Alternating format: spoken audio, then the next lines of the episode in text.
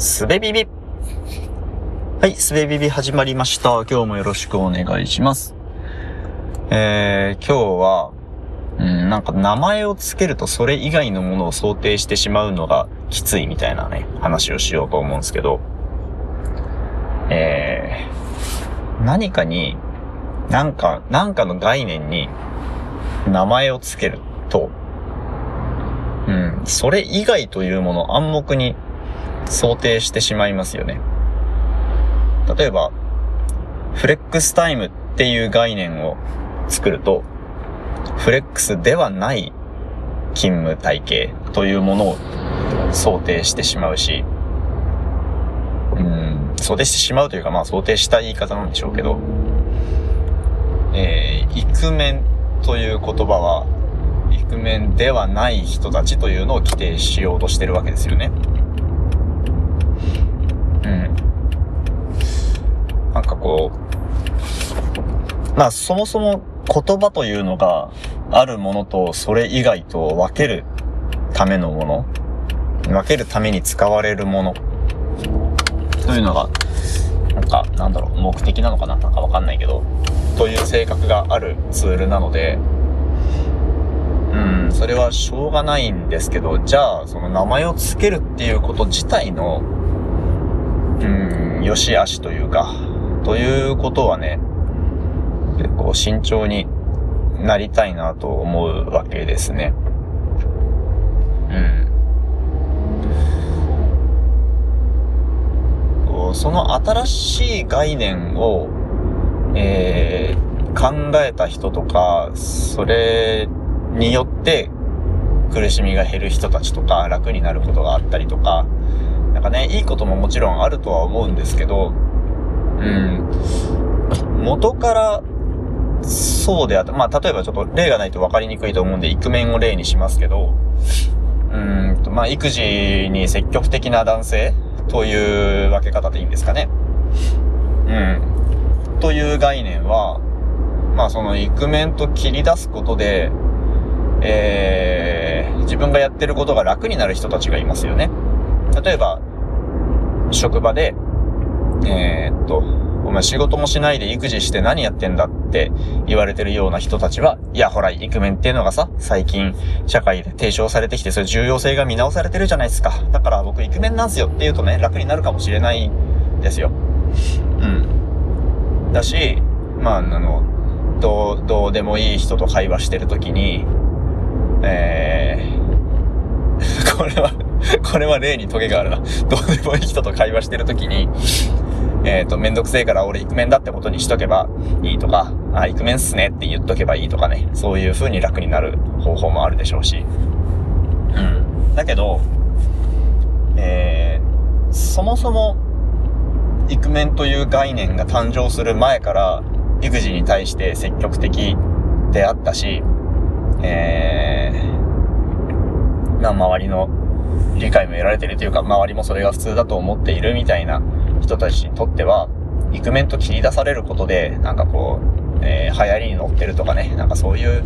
言われ方をしてしまうこともあるでしょうし、うん、逆に、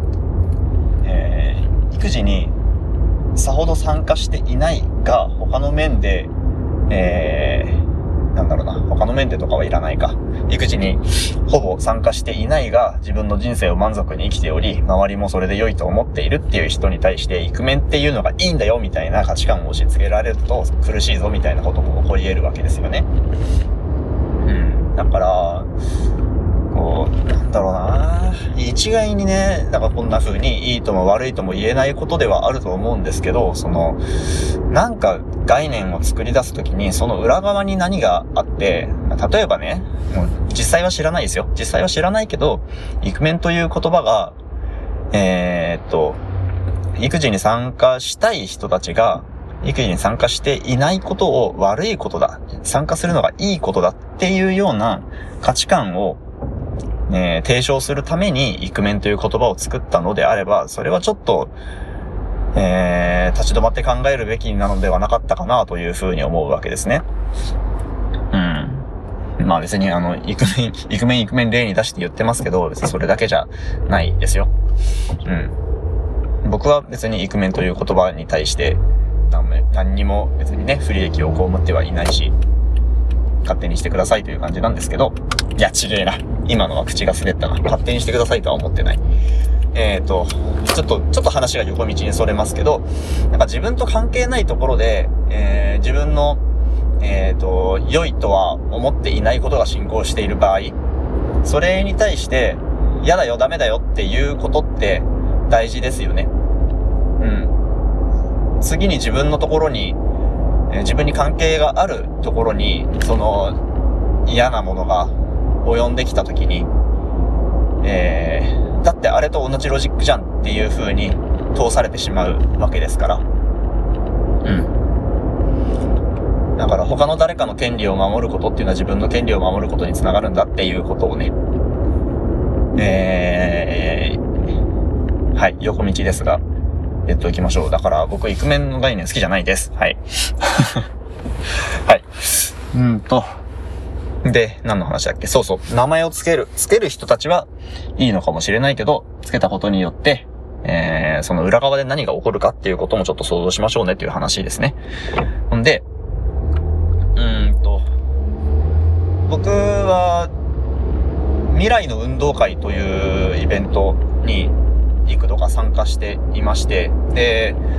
えー、まあ、未だちょっと関わってるわけですけど、関わってるというか、まあ、ウォッチしてるみたいな方が実際に近いかな。うん。なんですけど、あの、未来の運動会というものを提唱しようとすると、どうしてもそうではない運動会のことをなんか表現しないといけないくなるわけですよね。だって未来の運動会楽しいよって言うんだから、えー、未来ではない運動会とは何なのかっていうことを、楽しくないとは言わないけど、なんか別の価値があるよみたいなことを言うんだから、